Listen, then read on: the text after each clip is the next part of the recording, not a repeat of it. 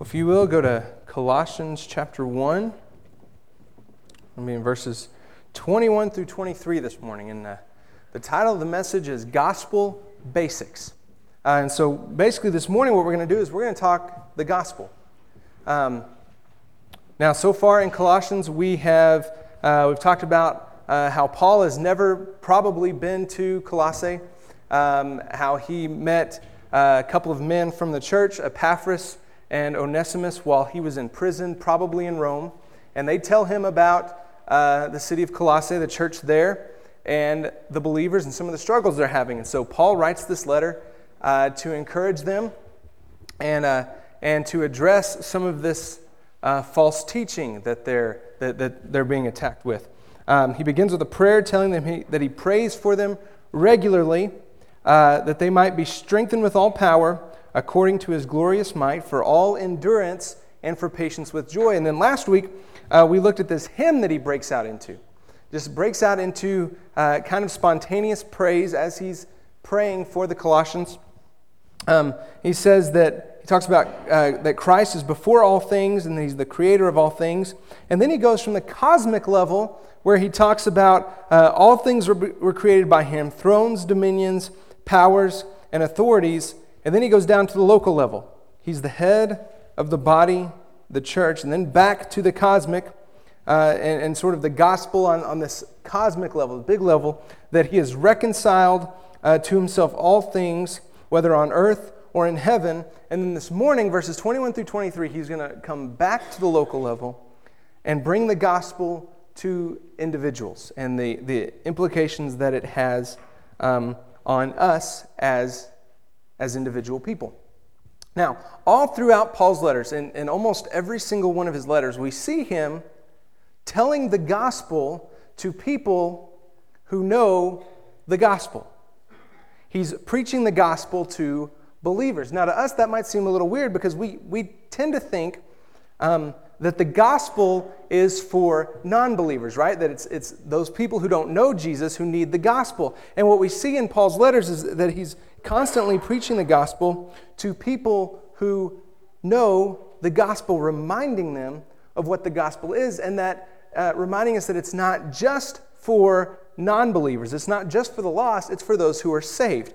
Um, a, a, good example of this is uh, 1 Corinthians 15. Uh, if you want to turn there, that you can. We're going to be back there in just a little bit. Um, 1 Corinthians chapter 15, verses 1 and 2. He says this Now I would remind you, brothers, all right, brothers, so he's talking to believers, brothers and sisters in Christ. Now I would remind you, brothers, of the gospel I preached to you, which you received, okay, so past tense. You, you received, you were saved, in which you stand. That's present tense. So you, you're a believer. You were saved by the gospel, you received it, and now you stand in the gospel. And by which you are being saved. Okay, so the gospel eh, for us doesn't end the moment we accept Christ, it continues, and it's the very thing that sustains us.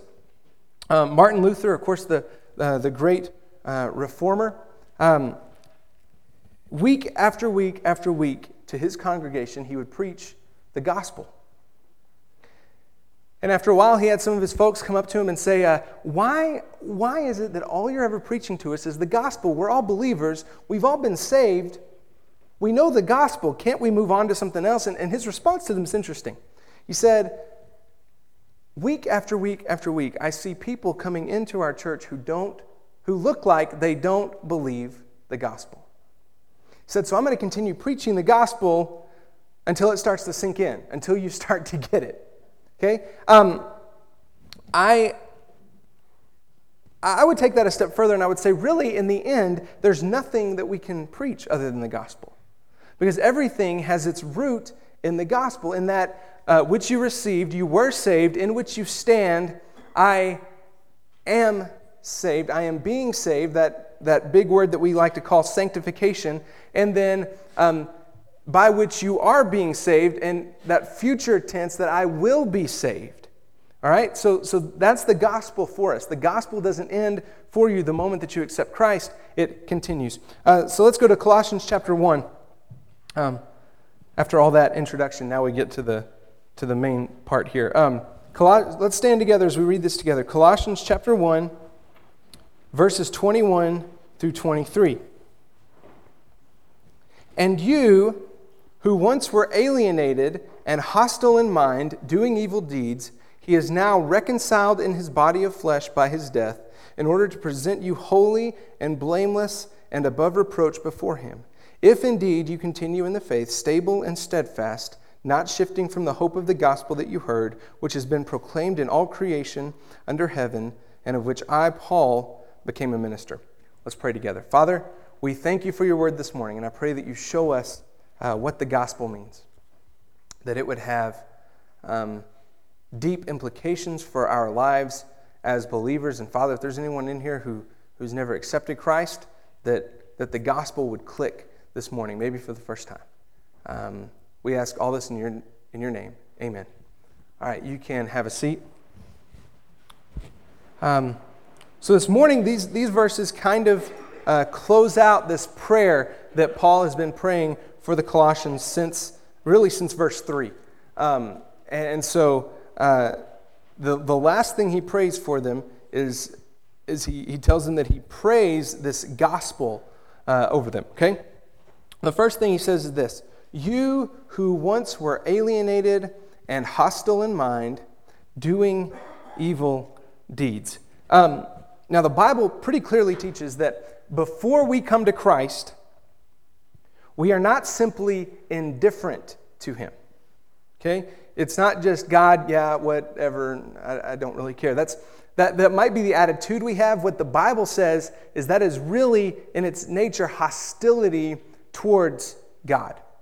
Okay? Um, for instance, um, Romans chapter 1, verses 21 through 23 um, says this For although they knew God, they did not honor him as God or give thanks to him, but they became futile in their thinking, and their foolish hearts were darkened. Claiming to be wise, they became fools and exchanged the glory of God for immortal, uh, uh, the glory of the immortal God for images resembling mortal man and birds and animals and creepy things. All right, so it says they didn't honor him or give thanks to him, but they became futile in their thinking, and their foolish hearts were darkened. So, so to the Romans, he's saying that their, their hearts and their minds were actually darkened. And, and all through Scripture, we see this, we see this parallel between light um, being, um, it says God is light, and him is no darkness at all. So we have this light represents God represents good, and darkness represents evil and, and sin.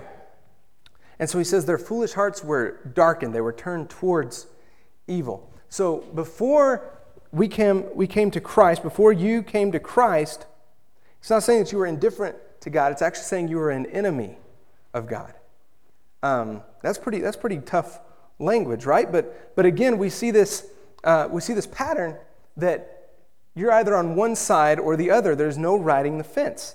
Um, like, we, like we talked about last week, um, where either you submit to the lordship of Christ or you rebel from the lordship. There's no, there's no middle ground. You're, you're, on, you're on one side or the other. And that's what he's going to say this morning. Um, once you were alienated from God hostile in mind, doing evil deeds. Uh, now, when he says mind, he's, it's not referring simply to thoughts. Um, for them, uh, the mind would have been kind of like when, when, we say our heart, so the seat of our emotions, um, the kind of the center of who we are.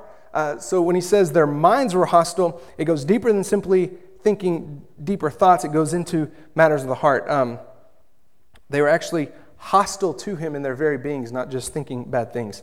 Um, and then, because they were alienated, they did evil deeds. Now, let me, let me camp out here just for a minute. You are not a sinner because you commit sins. You commit sins because you are a sinner. And there's, there's a difference there.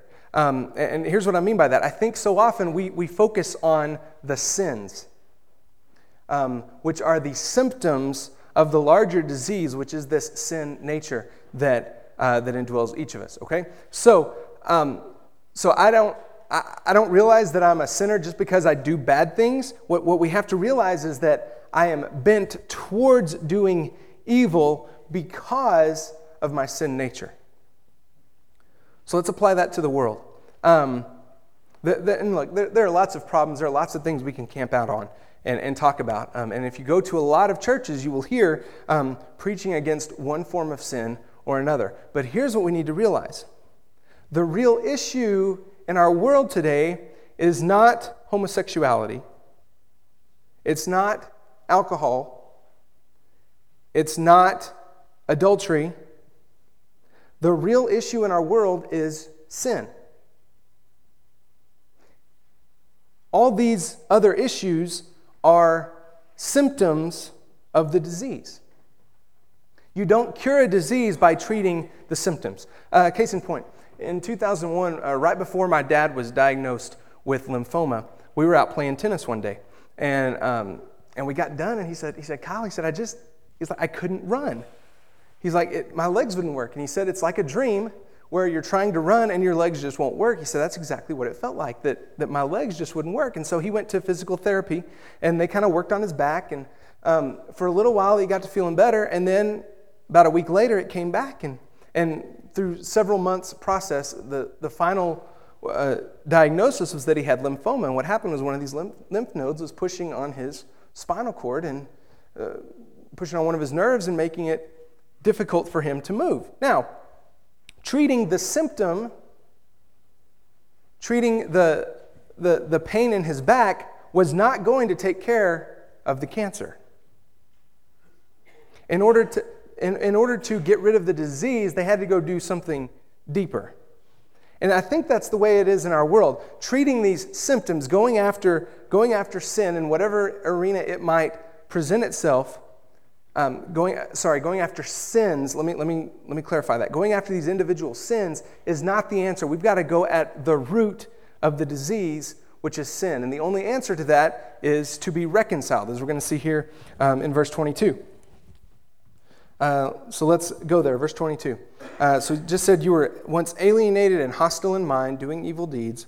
Verse 22 He is now reconciled in his body of flesh by his death in order to present you holy and blameless and above reproach before Him. Um, so,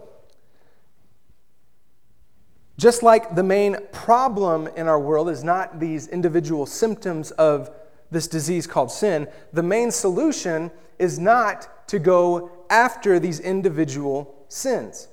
Okay, so you hear a lot of talk about, um, well, we need to, um, uh, we need to uh, go back to making alcohol illegal. That didn't work the first time. Okay? Um, we, need to, uh, we need to address uh, homosexuality. We need to address adultery. We need to um, make pornography illegal. Okay? That's not the answer.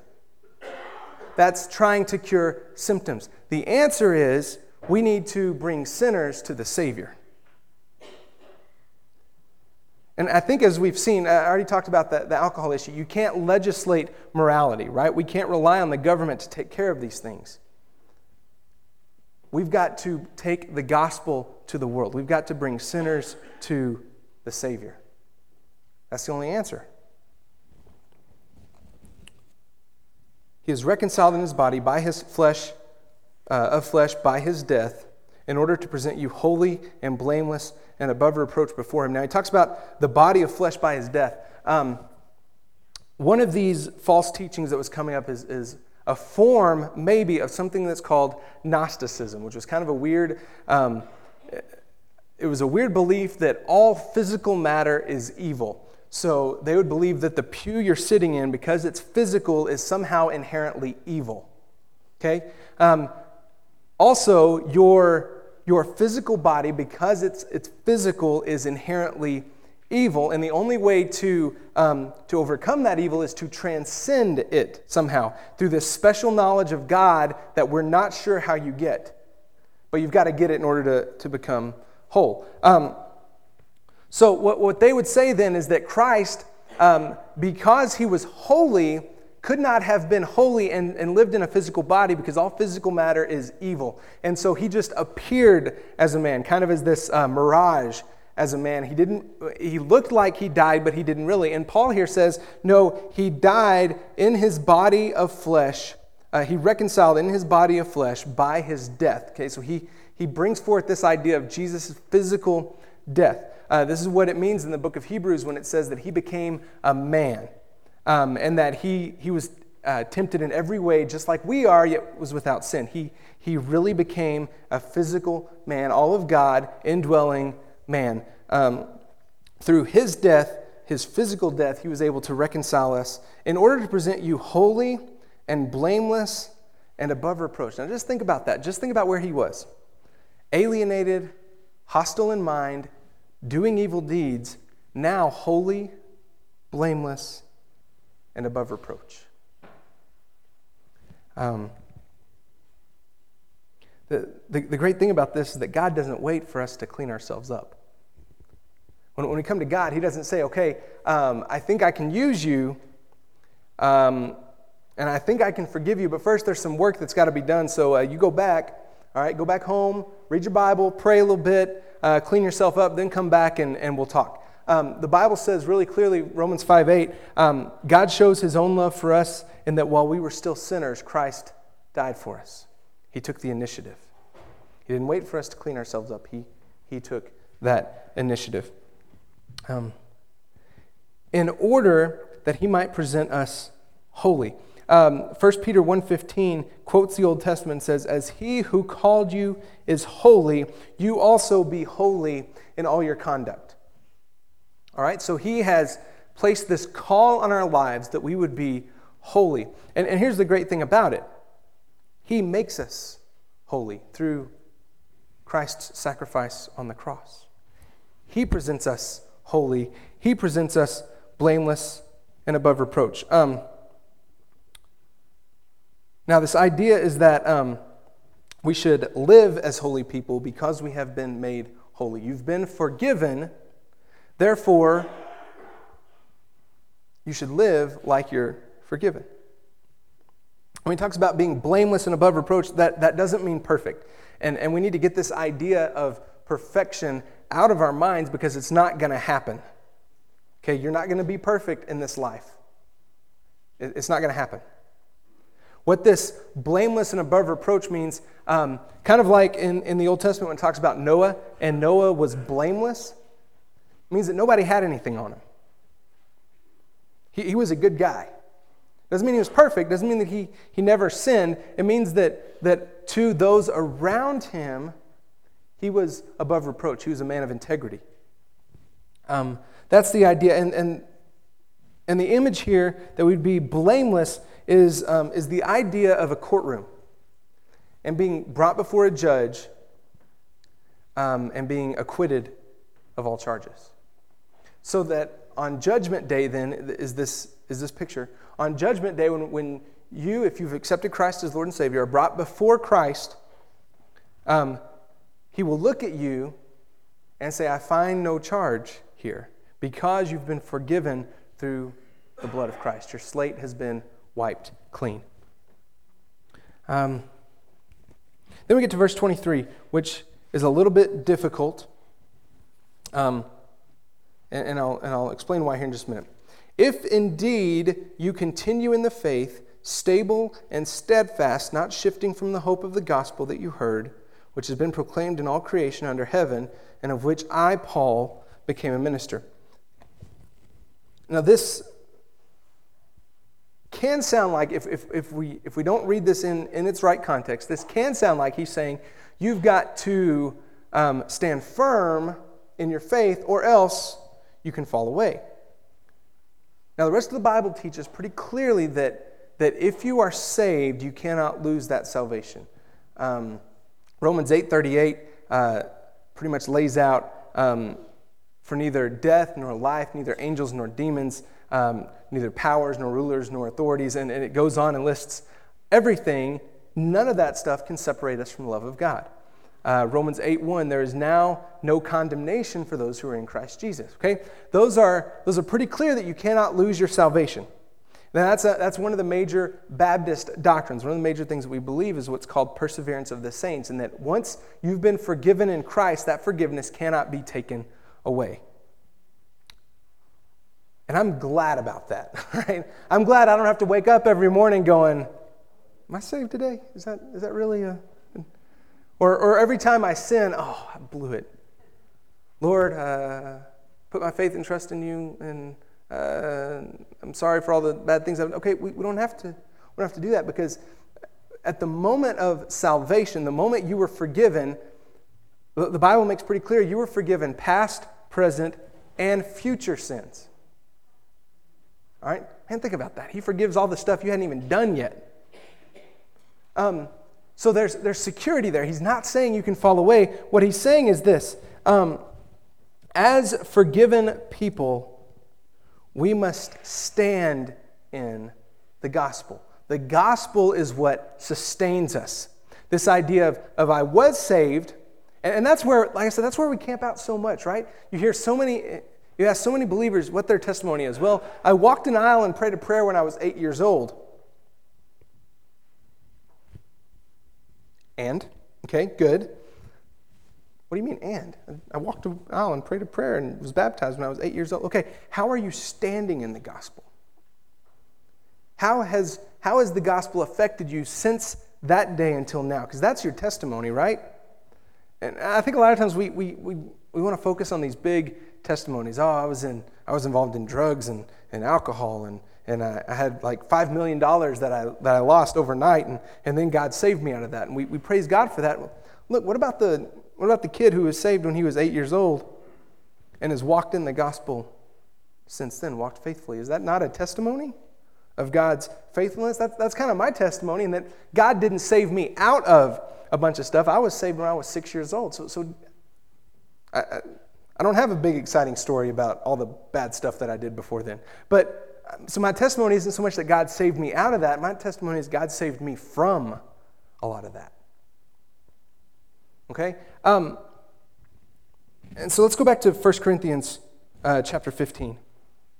Uh, there's a little bit more to verse 2 that I want to that I want to touch on. Now I would remind you, brothers, of the gospel uh, the gospel I preached to you, which you received, you were saved, in which you stand, uh, you are being saved, and by which you are being saved. And that's kind of a, a future tense that, that you are being saved, you will be saved. If you hold fast to the word I preached to you, unless you believed in vain.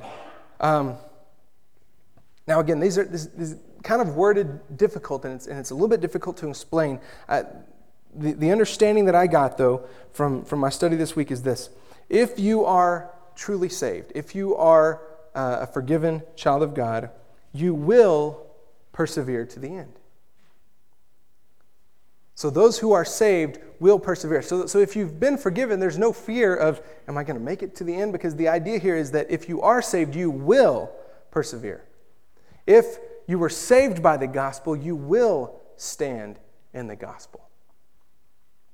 You'll put your faith and hope and trust in Christ today as much as you did when you walked the aisle, prayed the prayer, got in the baptistry.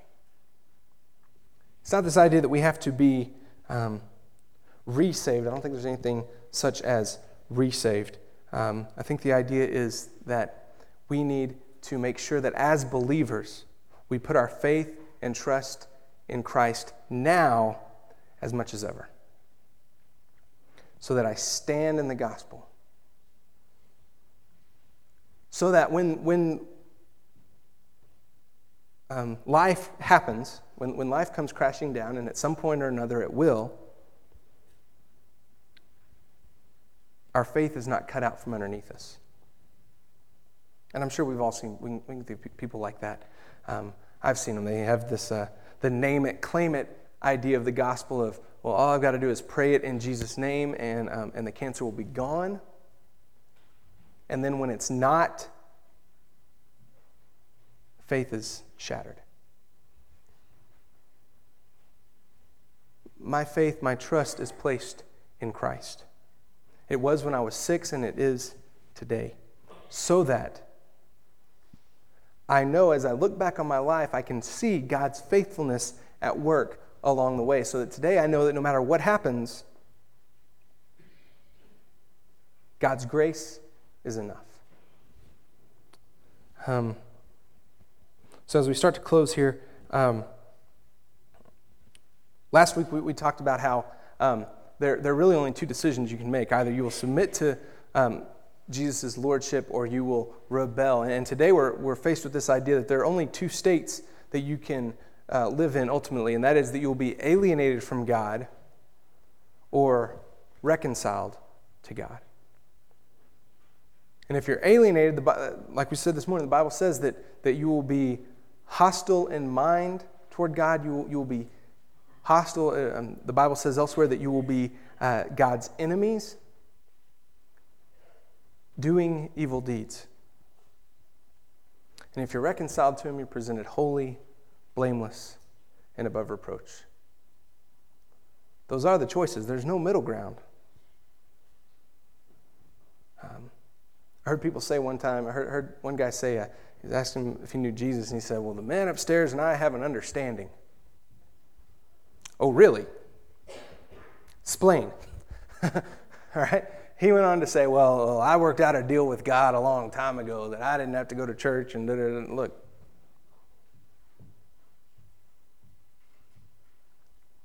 I don't really know how you respond to that other than to say, um, you, you, you waltz into, I was going to say you waltz into glory. Um, you show up on Judgment Day with that story, I don't think it's going to fly. Because there are two sides to this thing. You're either alienated or you're reconciled. That's it. Those are the only two choices alienated, reconciled. Separated, forgiven. So if you haven't accepted Christ, or if, or if you need to know more about that, come talk to us, please. I'd, I'd love to just sit down and, and, chat with you for a little bit about, about what it means to be reconciled with God if you've never heard that um, before reconciled through the blood of Christ on the cross. So that's the first question. Which camp do you fall into? Are you alienated are you reconciled? There's no other, no more important question you'll ever be asked in your life. The second question is for those of us who are believers. And that is if you have been reconciled to God, are you, as Colossians says, are you continuing in the faith, stable and steadfast, not shifting, not shifting from the hope of the gospel? Are you walking? Are you standing in the gospel?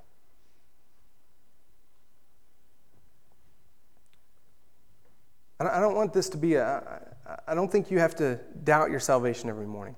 Um, on the other hand, I've heard preachers say, well, if you ever have doubts, that means you're not saved. I'm not going to step into that uh, arena either. Um, here's, what I, here's what I know if, if you have doubts, sometimes that causes you to start asking some questions and looking deep inside. And and nine times out of ten, the folks that I've encountered who, who have started having questions about their salvation will go back and, and look at the Bible, and they'll come to one of two conclusions. Either, no, I did not, I, I never really accepted the gospel, I didn't understand it. Or two, they look and they say, I, I did, I accepted the gospel. I accepted Christ as Lord and Savior. Now I know that I can stand firm. If you have questions, come talk to me. I'd love to sit down and, and chat um, about what it means to stand in the gospel and how we can do that. Um, Gene, come lead us this morning. We're gonna we're gonna close in prayer. Um, yeah, let's stand together as we do, as we close in prayer, and as she comes to lead us. Father, I pray this morning that the gospel would take root maybe in some lives, Father, for the first time, um, they understood that what it means to be reconciled instead of alienated. Um, but God, maybe for, for most of us in here, it's just a reminder that, that the gospel is what we stand in. It's what, it's what sustains us from day to day, this idea that we have been forgiven and we can live as forgiven people. Uh, so, God, if, that's the case, r- remind us of the gospel and of its implications for us, even as believers that it's not just for those who, who've never accepted Christ before. I've prayed this before, and I pray again that you would make us gospel people, uh, folks whose lives are so um, consumed by you, by love for you, by the gospel, that, that we would share it with those we come in contact with. Um, we would scatter seeds, that you would make those seeds grow. We ask all this in your name. Amen.